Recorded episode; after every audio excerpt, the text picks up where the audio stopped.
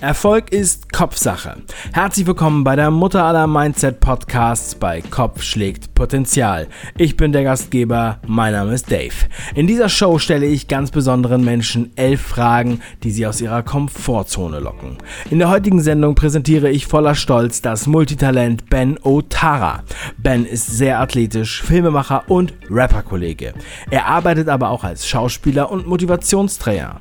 Er ist den meisten bekannt als Host der Podcast-Show Mach es einfach. Ein Motto, das ich auch sofort unterschreiben will. Hoffentlich machen wir irgendwann nochmal ein Lied zusammen. Bis dahin sage ich, Ben, herzlich willkommen zur Show.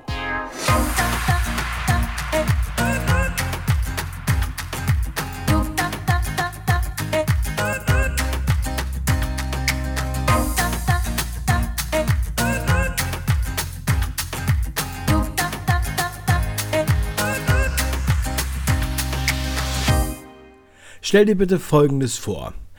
Wir sehen uns erst in 3 Jahren wieder. Was denkst du? Was für eine Person bist du dann? Dann gehe ich erstmal zurück in der Zeit, um mal zu gucken. Ich hätte fast schon gesagt bei meiner Introduction, ich bin Motivational Speaker und Rapper und Filmemacher und Athlet. Und das sind so die Bereiche, in denen ich im Moment sehr aktiv bin. So der Hauptpunkt. Ich bin gerade Speaker und Coach. Ich helfe einfach Leuten dabei, das Beste aus sich selbst rauszuholen. Und gleichzeitig bin ich dabei, für mich jeden Tag das Beste aus mir selbst rauszuholen. Und ich finde das immer so interessant, wenn man sagt, ich bin, und dann sagt man seinen Beruf. Ne? Ich bin, keine Ahnung, Regisseur zum Beispiel, Filmregisseur. Denn ich habe Filmregie studiert und ich habe hier in Dubai eine Filmproduktionsfirma aufgebaut. Und das habe ich letztes Jahr habe ich das gemacht. Und seit letztem Jahr habe ich angefangen, meine Personal Brand zu entwickeln. Und ich finde das immer so interessant, wenn man sagt, immer, ich bin, und dann sagt man das, was man gerade tut. Aber das ist ja das, was man tut, nicht das, was man ist. Die Person, die ich bin, tief in mir drin ist für mich immer so wichtig, mich selbst zu verwirklichen, immer mehr rauszufinden, was das ist, was mich ausmacht und das auszudrücken in verschiedenster Form. Ich sehe mich als Künstler und ich passe mich immer den Umgebungen an. Man sagt, die Starken überleben. Ich denke, die Anpassungsfähigsten überleben. Ja, in der Natur ist es auch immer so gewesen, dass die Spezien, die sich nicht anpassen könnten, den klimatischen Bedingungen, die sind ausgestorben. Und heutzutage ist es auch so, dass unsere Zeiten sich sehr schnell verändern. Die Wirtschaftslage verändert sich, der Markt verändert sich, technologischer Fortschritt macht das, dass man in jeder Industrie flexibel sein muss und sich neu erfinden muss. Und deswegen werde ich diesem Motto treu bleiben. Ich gehe nach vorne. Für mich gibt es nichts, was unmöglich ist. Wenn ich etwas in meinem Herzen habe, wenn ich etwas in meiner Seele habe, was ich erreichen will, dann ist es niemals unmöglich und ich werde eine neue Form einnehmen müssen manchmal, um dahin zu kommen, wo ich hinkommen will. Und mein Hauptziel ist es, andere Menschen zu helfen, diese Transformation in sich selbst auch durchzubringen. Und deswegen habe ich alles, was ich bis jetzt gelernt habe und erfahren habe, vereint. Das heißt, ich stehe auf der Bühne, motiviere Menschen. Ich mache Musik, die Menschen motiviert. Ich erkläre Menschen, wie sie sich körperlich verändern können durch Fitness. Und ich nutze meine Regie, um das nochmal zu visualisieren in Form von Filmen, von Videos. Und ich will das einfach immer weiter ausbreiten, sodass ich noch mehr Menschen erreichen kann und noch mehr Menschen inspirieren kann, sich selbst zu verändern und die beste Version von sich selbst zu werden. Deswegen sehe ich mich in 3 Jahren dabei, dass ich im Kern genau das Gleiche mache, was ich jetzt mache. Aber vielleicht wird sich die Form etwas verändern. Und wie, weiß ich nicht. Da ich bin wie Wasser. Ich passe mich meiner Umgebung an und damit ich einfach diese Message nach draußen tragen kann. Also so ungefähr würde ich diese Frage beantworten. Dankeschön. Vervollständige bitte diesen Satz. Schule ist für mich... Es ist sehr interessant. Ich habe da so 2 Perspektiven, was Schule ist. Ich nenne mich selbst ein Schüler des Lebens, denn ich sehe das Leben als meine größte Schule und das mir am meisten beigebracht hat. Aber natürlich gibt es auch die traditionelle Schule. Ich bin natürlich zur Schule gegangen und es ist interessant, weil ich bin in verschiedenen Ländern zur Schule gegangen. Also ich bin in der Elfenbeinküste, da bin ich groß geworden, da bin ich in der Schule gewesen, im französischen System, dann war ich in Belgien, dann war ich in Deutschland. Und ich muss sagen, dass ich nie wirklich sehr motiviert war, sehr inspiriert war, zu lernen. Ja, ich habe immer Lernen als etwas Negatives angesehen, etwas, was ich machen muss. Heutzutage ist es das Gegenteil. Ich liebe es zu lernen, ich liebe es zu wachsen. Ich lese so viel und lerne einfach von draußen. Und ich habe mich auch gefragt, warum das so ist. Und zwar ist es so, Motivation, wenn man das Wort runterbricht, ist es das Motiv für die Aktion. Und in der Schule hatte ich für mich, vielleicht liegt es an meinen Lehrern, vielleicht gibt es andere Lehrer da draußen, die wundervoll sind, die das anders machen, aber bei mir war es so, dass ich nie wirklich wusste, warum lerne ich eigentlich? Warum muss ich diese ganzen Tests bestehen? Ich weiß gar nicht, was mein Ziel ist. Und bei mir ist es halt immer so, man sagt, der Weg ist das Ziel. Aber da muss man nur den Weg gehen. Und ich habe nicht verstanden, was das Ziel ist. Und ich habe nicht das Ziel im Weg gefunden. Und jetzt ist es so, dass wenn ich irgendwas erreichen will, wenn ich ein Ziel habe, und ich dann nicht weiß, wie ich da hinkomme, dann muss ich bestimmte Sachen lernen, die mich auf meinen Weg Step by Step begleiten. Und das ist dieser Fortschritt. Dieser Fortschritt motiviert unglaublich. Und das habe ich in der Schule halt nie wirklich gespürt. Ich wusste nie wirklich, warum ich das mache, wie ich das mache. Und eine zweite Sache, die ich sehr negativ empfunden habe, ist, dass die Schule mich und meine Umgebung, aber die Schule sehr, sehr grundlegend mich zu einem Perfektionisten gemacht hat. Und wenn man sich das Prinzip anguckt, ist es ja so, dass man dir Stoff gibt, den du lernst. Und dann, wenn du diesen Stoff gut genug gelernt hast, dann bestehst du den Test. Das heißt, ich wurde darauf konditioniert, dass wenn ich den Test nicht bestanden habe, heißt es, ich habe nicht gut genug gelernt, ich habe nicht gut genug recherchiert. Denn alle Antworten gibt es schon. Du musst sie nur studieren und lernen. Und wenn du das machst, dann ist garantiert, dass du den Test bestehst. Und im Leben ist es genau das Gegenteil. Wenn du etwas Neues erfinden willst, wenn du etwas kreieren willst, wenn du deinen eigenen Weg kreieren willst vor allen Dingen und nicht einfach einen Weg, der schon vorgelegt wurde, folgen. Das ist super, wenn du in einer Firma arbeitest, wenn du ein Management hast, das dir sagt jeden Tag, mach das und du musst keine Entscheidung treffen und du musst selbst etwas machen. Aber wenn du deinen eigenen Weg gehen willst, dann ist die Schule des Lebens so, dass du den Test niemals die Fragen zum Test im Voraus bekommst, sondern der Test ist der Weg. Der Weg ist das Ziel. Der Weg ist der Test. Und auf diesem Weg wirst du Fehler machen, wirst du Sachen ausprobieren müssen, musst du mutig sein, musst du wagen. Das heißt, die Schule hat mich ehrlich gesagt, was meine Ziele angeht, in meinem Mindset gebremst, weil ich immer vorbereitet sein musste. Ich dachte immer, ich bin nicht ready, ich muss noch mehr wissen, ich muss andere Leute fragen, ich weiß noch nicht genug. Und wenn ich gescheitert bin, oder beziehungsweise Sachen nicht geklappt haben, habe ich das direkt abgestempelt und dachte, nein, ich weiß nicht genug, ich muss wieder zurückgehen. Aber im Leben habe ich gelernt, dass du nur wächst, während du den Weg gehst, und Fehler machen und anpassen ist Teil davon. Und deswegen ist Schule für mich das Leben. Wenn du an jedem Tag nur noch höchstens eine Stunde arbeiten dürftest, was würdest du in dieser Stunde tun? Das ist eine sehr gute Frage und das ist sehr interessant auch, denn ich habe so eine Illustration gesehen aus Japan. Das ist ein Prinzip, das nennt sich Ikigai. Und Ikigai, muss man sich vorstellen, das sind so 4 Kreise und diese Kreise sind miteinander verbunden. Also ein Kreis oben, ein unten, ein links, ein rechts und die sind alle miteinander verbunden, dass die Kreise sich treffen, aber in der Mitte gibt es dann nochmal so, treffen sich alle Kreise zusammen.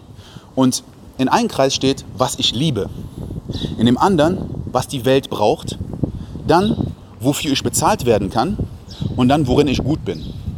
Und es gibt immer so eine Überkreuzung. Es gibt Sachen, ich liebe sie und ich bin gut da drin. Aber vielleicht braucht die Welt das nicht. Oder ich kann nicht damit Geld machen. Oder es gibt etwas, was die Welt braucht und ich kann Geld damit machen, aber ich bin nicht gut da drin. Oder es gibt etwas, worin ich gut bin und mit dem ich Geld machen kann, aber ich liebe es nicht. Ja? Und das Ziel ist, für sich zu identifizieren, was ist die Sache, die du liebst, in der du gut bist, die die Welt braucht und mit der du Geld machen kannst, also für die du bezahlt wirst. Und wenn du das rausfindest, dann ist das so das Herz von diesem Ikigai. Und wenn ich nur eine Stunde am Tag etwas machen könnte, dann würde ich identifizieren, was ist für mich diese einzigartige Fähigkeit, diese einzigartige Tätigkeit, die ich liebe und in der ich gut bin, die Menschen brauchen und für die ich Geld bekommen kann. Denn wenn es etwas gibt von all den Sachen, die auf meiner To-Do-Liste sind, dann würde ich sagen, wenn es mehrere Sachen gibt, dann was ist das, was ich am meisten liebe, was am meisten Überschneidungspunkte hat mit diesem Ikigai. Weil wenn es etwas gibt, in dem ich gut bin und das ich liebe, das die Welt braucht und wofür ich bezahlt werden kann, dann ist das die beste Investition meiner Zeit. Und wenn es Sachen gibt auf dieser Liste, die auch gemacht werden müssen, weil sie Teil des Prozesses sind, weil das ja auch dieses Ding, man sagt, ja, ich mache nur eine Stunde, diese eine Sache, das ist diese einzigartige Fähigkeit, die, egal in welchem Team ich sein werde, ich am besten machen kann. Weil niemand, auch wenn jemand gut in etwas ist, wenn du das nicht liebst, wirst du nicht so viel Herz, wirst du nicht so viel Leidenschaft, wirst du nicht so viel Zeit investieren. Und egal, wenn einer oder zwei von diesen Elementen fehlt, wirst du einfach nicht so lange am Ball bleiben können. Und alles andere würde ich delegieren. Alles andere würde ich jemanden finden, und ich würde es nicht an irgendwen delegieren.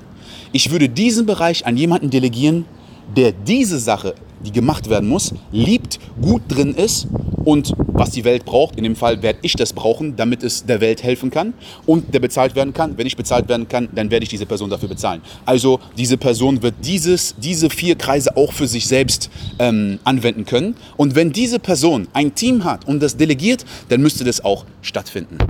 Und das ist diese einzigartige Fähigkeit oder Tätigkeit, darauf würde ich mich fokussieren. In was für einer Fernsehsendung wärst du gerne?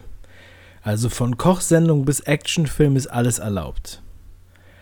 Was würde inhaltlich in deiner Fernsehsendung passieren? Sehr lustig, es gibt so eine Fernsehshow, die ist sehr alt, die habe ich geguckt, als ich ein kleines Kind war, die nennt sich Fort Boyard, das ist so eine französische Sendung und es gibt so verschiedene Teams, die sind in so einem Schloss und müssen bestimmte Aufgaben bewältigen. Manche Aufgaben sind physisch, körperlich, manche sind taktisch und man muss dann Rätsel lösen und so weiter. Aber das ist alles in diesem Style von diesem alten Schloss und mystisch mit Magiern und Schlangen und Gruben. Und am Ende haben die so eine Kiste voller Gold, die dann bekommen. Und es sind verschiedene Teams, die zusammenarbeiten und die Teams werden immer kleiner, weil man hat so ein bestimmtes Zeitfenster, um bestimmte Aufgaben zu meistern. Und wenn man das nicht schafft, diesen Zeitfenster, dann wird man zum Beispiel eingesperrt oder da geht eine Tür zu und dann kommst du nie wieder raus. So.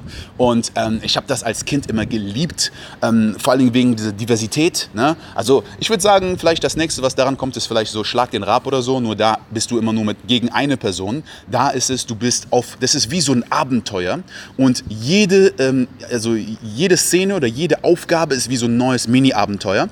Es basiert auf Teamwork, das heißt, du gehst mit einem Team da rein, du kannst nicht alleine gewinnen, sondern nur mit deinem Team, du kannst nicht nur mit Kraft gewinnen. Es geht immer darum, dass man einen aus dem Team auswählt für diese eine Aufgabe. Und dann gibt es ein Ding, das ist zum Beispiel irgendwelche, weißt du, so Rätsel lösen oder so. Und dann sagt man, ey, hier, dieses Mädchen, die ist die Schlauste von uns oder die ist richtig clever, lass sie das machen. Dann gibt es etwas anderes, was physisch ist, okay, der Typ soll das machen. Und ne, dann jeder fokussiert sich und hilft sich und unterstützt sich. Deswegen finde ich das super.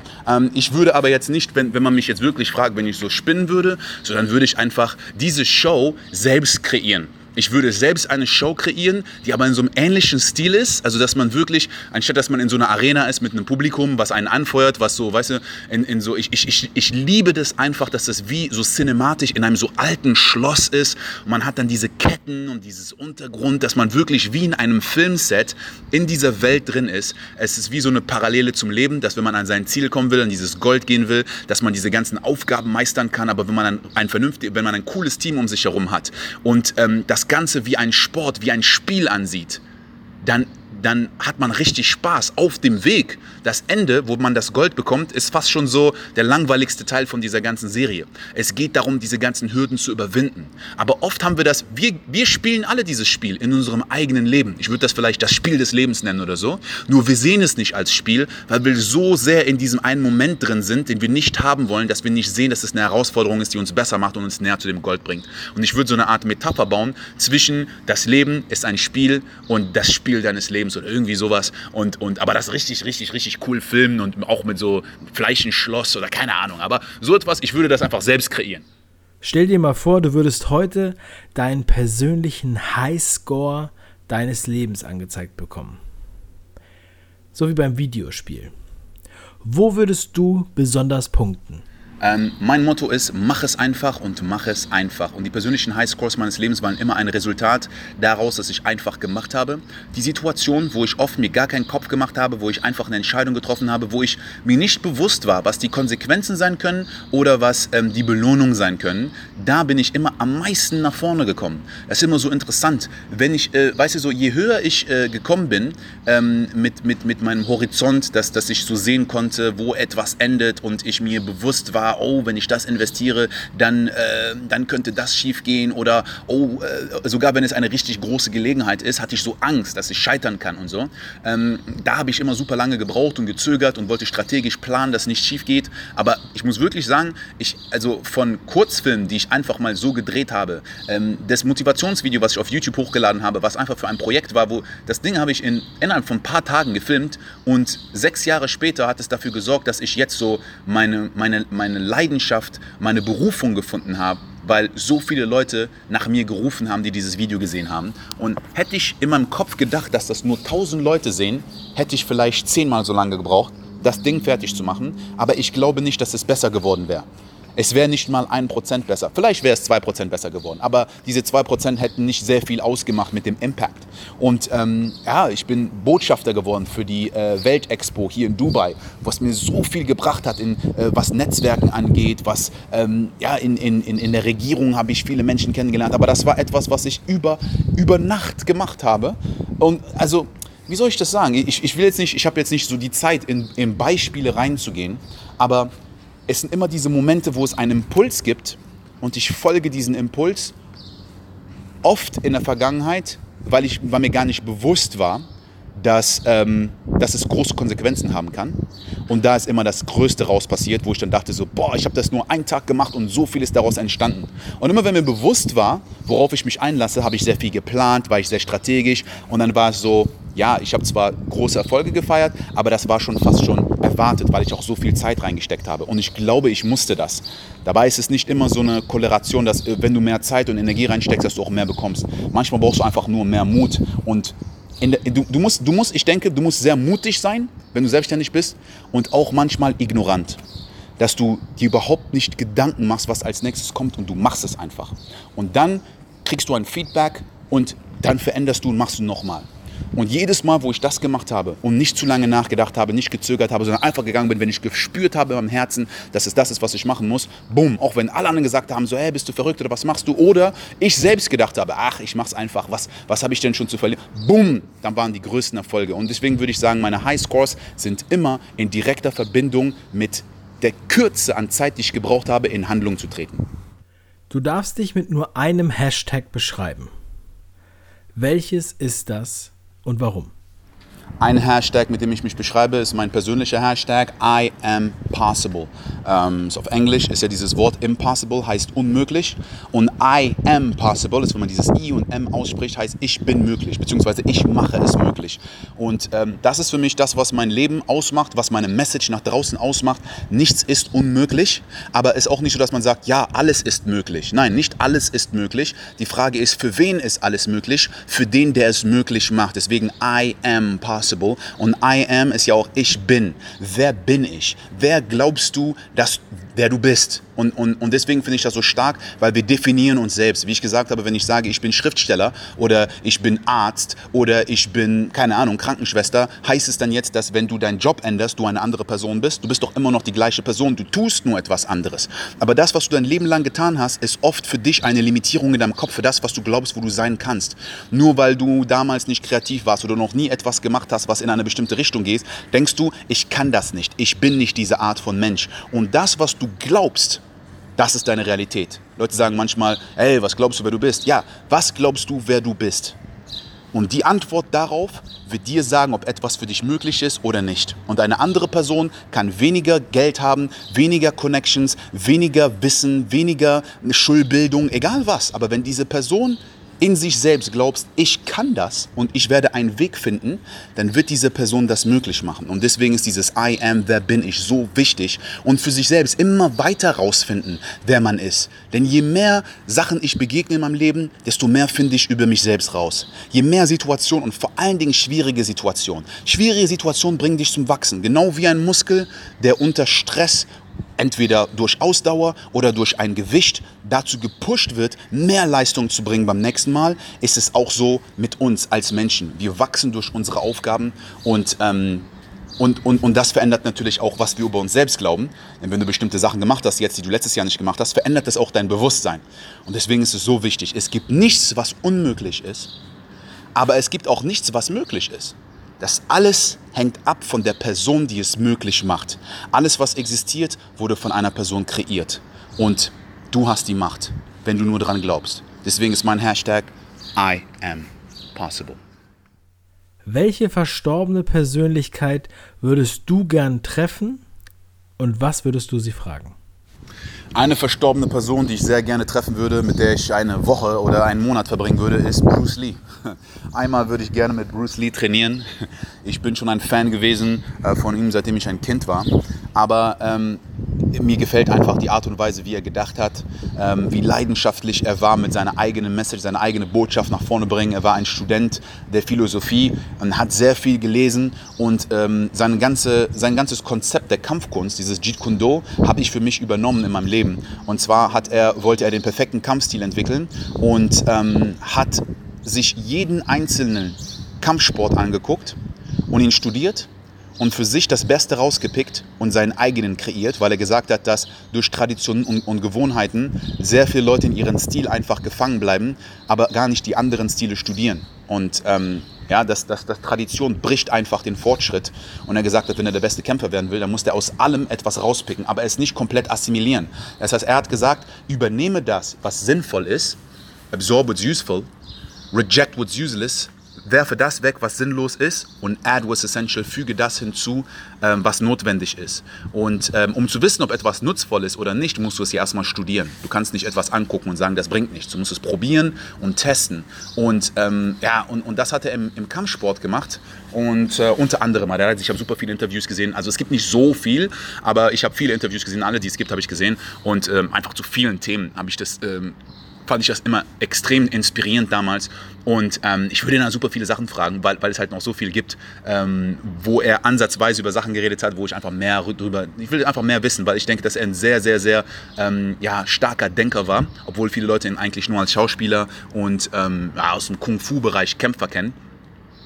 Und diese Anpassungsfähigkeit habe ich für mich in meinem Leben übernommen, denn ich denke, es ist wirklich wichtig, dass wir von anderen Menschen lernen, Bücher lesen, studieren, was es vor uns gab, aber es nicht 1:1 übernehmen, sondern nur das rauspicken, was wirklich funktioniert, was wirklich unseres ist, und das weglassen, was nicht funktioniert. Ja, manche Leute lehnen einfach einen kompletten Stil ab oder ein komplettes Prinzip ab, nur weil den zwei, drei Elemente nicht passen. Übernehme das, oder ein Charakter von einer Person, übernehme das, was dich weiterbringt. Übernehme das, was richtig ist. Lass das weg, was nicht funktioniert, und füge das hinzu, was fehlt.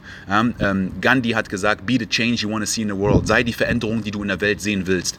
Ich sehe das nicht nur in großen Sachen, sondern auch in kleinen Sachen. Wenn es ein Produkt gibt, eine Dienstleistung gibt, einen Gedanken gibt, irgendetwas, wo du denkst, es fehlt etwas, dann bringe doch diese Veränderung, die du glaubst, dass die fehlt, und kreiere etwas Neues. Viele Leute beschweren sich nur, aber kreiere doch das, was du glaubst, was falsch ist oder was fehlt, und bringe die Veränderung, anstatt nur auf die Schwächen hinzuweisen, ohne Stärken zu kreieren. Und deswegen, also Bruce Lee, mit dem, denke ich, würde ich echt sehr viel tiefe Konversation haben und richtig cooles Training. Was tust du, um nicht normal zu sein? Nichts. Ich bin sowieso schon nicht normal. Ich bin einfach ich selbst, und ich werde das mal ganz kurz erklären. Jeder ist nicht normal, weil er einzigartig ist, ja. Aber ich bin in der Elfenbeinküste groß geworden. Meine Mutter ist Deutsche, mein Vater ist Ivorer. Und es ist immer so eine Sache, wenn man sagt normal, ne? Was ist die Definition des Wortes normal? Der Norm entsprechend. Ja, das heißt, was ist normal? Was ist der Durchschnitt? Es kommt immer darauf an, wo man ist. Ne? Was in Deutschland normal ist, ist nicht unbedingt in Dubai normal. Was für reiche Leute normal ist, ist nicht für arme Leute normal. Leute, die nicht so viel Geld haben. Was für Leute, die sehr fit sind, normal ist, ist für Leute, die nicht Sport machen, nicht normal. Das heißt, es kommt immer darauf an, was dein Standard ist und der Standard der Menschen um dich herum. Und bei mir ist es einfach so, dass ich bin zwischen Kulturen groß geworden. Ja, ich bin in Afrika gewesen und bin aber halb schwarz, halb weiß. Das heißt, ich bin so oder so nicht normal, weil ich der Norm nicht entspreche, und steche raus. Dann bin ich nach Deutschland gekommen. Ich bin ein Deutscher, aber ich sehe nicht aus wie die meisten Deutschen. Also steche ich auch wieder raus. Und von meinem Verhalten, von dem, was ich kann. Ich spreche 5 Sprachen. Das ist nicht normal für viele Leute. Ich habe für mich sehr viele kulturelle Sachen angenommen von sehr vielen Umgebungen, wie ich war. Und damals war es so, dass ich immer so sein wollte wie alle anderen. Ich war sehr introvertiert, ich war sehr schüchtern, ich war nicht sehr selbstbewusst, weil ich immer dachte, ich bin nicht normal und ich muss wie alle anderen sein. Ich muss normal werden. Ich muss wie alle anderen sein. Und Und deswegen habe ich mich nie getraut, was zu sagen, weil ich wusste jetzt nicht in der Umgebung, weil wir sind viel umgezogen, wo meine Eltern, wo ich jünger war, sind meine Eltern viel umgezogen. Ich bin immer in eine neue Umgebung gekommen, ich war mal der Neue. Also muss ich erstmal gucken, so, wie funktioniert denn alles hier? Weil ich kann nicht einfach etwas tun oder sagen, weil was ist, wenn es das Falsche ist? Und so habe ich mich selbst versteckt und zurückgezogen. Und mit der Zeit habe ich gelernt, das, was an mir nicht normal ist. Es ist so ähnlich wie dieses Bruce Lee-Beispiel, wo ich gesagt habe, dass du aus jedem Sport dir das Beste rauspickst. Ich habe aus jeder Kultur, aus jedem Menschen, mit dem ich Zeit verbracht habe. Ich verbringe sehr viel Zeit mit Menschen, die viel älter sind als ich, die jünger sind als ich, aus verschiedenen Kulturkreisen, verschiedenen Religionskreisen, aus verschiedenen Ebenen. Leute, die Millionäre sind oder Leute, die im Gefängnis waren, weil sie mit Drogen handeln. Ich kenne Leute wirklich von allen verschiedenen Sorten, Rassen, Größen, Altersgruppen, Vorstellungs-, Mindset. Und ich habe überall aber etwas gefunden, wo ich mich mit connecten kann und was eigentlich ich bin. Und ich muss mich nicht dafür schämen, in manchen Situationen so zu sein oder so zu sein. Und deswegen habe ich gelernt, einfach ich selbst zu sein. Zum Beispiel mit meinen Jungs damals, wo wir trainiert haben, wir haben immer super laut Rap-Musik gehört und während des Trainings haben wir so getanzt und gerappt zwischen den Übungen, zwischen den Sätzen. Wenn ich jetzt im Fitnessstudio bin, ich habe meine Kopfhörer auf, ich höre meine Musik und ich tanze im Gym. Und voll viele Leute gucken und sagen, boah, die finden das cool, ehrlich gesagt. Sie finden es cool, es ist nicht normal, es fällt auf. Mir ist egal, was irgendwelche Leute denken, weil das kommt vom Innern. Aber ich merke, dass je unnormaler ich bin, je mehr ich selbst ich bin, egal in welcher Form ich das ausdrücke, desto mehr, wie soll ich sagen, bewundern andere Menschen das, dass ich in der Lage bin, das zu machen, egal was andere denken. Und deswegen, ich denke, du bist nicht normal, ich bin nicht normal, denn wir sind alle wir selbst. Aber in dem Moment, wo wir versuchen, uns anzupassen und einzublenden mit allen anderen, dann werden wir normal. Und irgendwann machen wir es so lange, dass wir glauben, dass wir das sind. Aber wenn wir zu dem zurückkehren, was wir eigentlich sind, diese Impulse, die wir manchmal haben, diese Gedanken, die wir manchmal haben, die wir nicht aussprechen, diese Handlungen, die wir nicht durchziehen, dann verstecken wir das Unnormale in uns, was eigentlich aber das Einzigartige ist und das ist, wer du bist. Also lass es raus. Meine Oma sagte immer, über Geld spricht man nicht, Geld hat man. Wie sprichst du über Geld und wie oft tauschst du dich darüber aus? Mein Opa hatte immer gesagt, viel klein ist ein groß, wenn er um Geld geredet hat. Und das übertrage ich immer auf so viele andere Sachen. Aber ja, ich bin auch in einer Kultur groß geworden, wo man nicht wirklich über Geld spricht, wo das so ein Tabu-Ding ist, wo man das Gefühl hat, es gibt etwas Schlechtes an Geld. Und wie soll ich sagen? Es gibt ja mehrere Art und Weisen, über Geld zu sprechen. Sehr viele Leute reden über Geld, weil sie angeben wollen, weil sie einen Minderwertigkeitskomplex haben und weil sie sich vergleichen wollen mit anderen Menschen. Ich denke, dass Geld ist einfach nur ein Tool. Geld ist ein Mittel, ein Austauschmittel.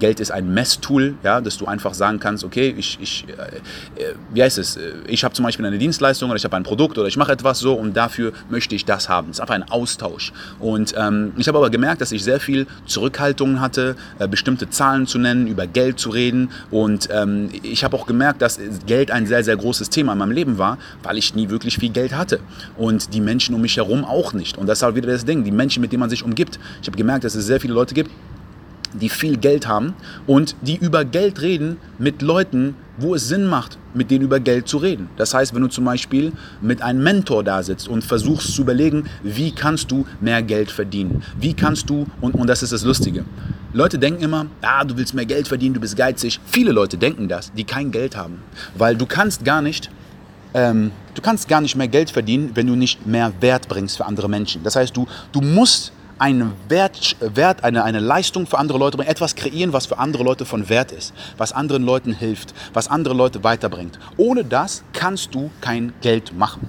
Und wenn du das so siehst, heißt es eigentlich, musst du mehr Menschen helfen und so kannst du mehr Geld machen. Und sehr viele Leute denken sehr egoistisch, weil die denken, ja, viele Leute, die viel Geld haben, die wollen alles für sich haben, die sind geizig und so weiter. Meine Erfahrung ist es nicht. Erst seitdem ich Leute kennengelernt habe, die sehr viel Geld haben, habe ich das verstanden. Vorher habe ich das auch teilweise gedacht. Und ich habe aber gemerkt, dass die Leute, die am meisten über Geld nachdenken, die am gierigsten sind, sind die Leute, die kein Geld haben. Warum? Weil es lebensnotwendig für sie ist. Sie wissen nicht, wie sie am Ende des Monats Miete zahlen. Und deswegen ist Geld das Einzige, woran sie denken, wenn sie aufwachen, das Letzte, woran sie denken, wenn sie schlafen gehen. Und jede Entscheidung, die sie über den Tag verteilt treffen, geht mit diesem Mangel an Geld. Man sagt oft, Geld ist der Teufel. Ich sage, der Mangel an Geld ist der Teufel. Und je mehr man dieses Bewusstsein nach vorne trägt, dass es etwas gibt, was normal ist, über das man normal redet, aber immer mit dieser Verbindung. Und deswegen sage ich, ich kann nicht mit jedem darüber reden, weil es gibt Leute, die das verstanden haben, die mir sagen so, hey, wenn du Geldprobleme hast, heißt es einfach, du hilfst nicht genügend Menschen.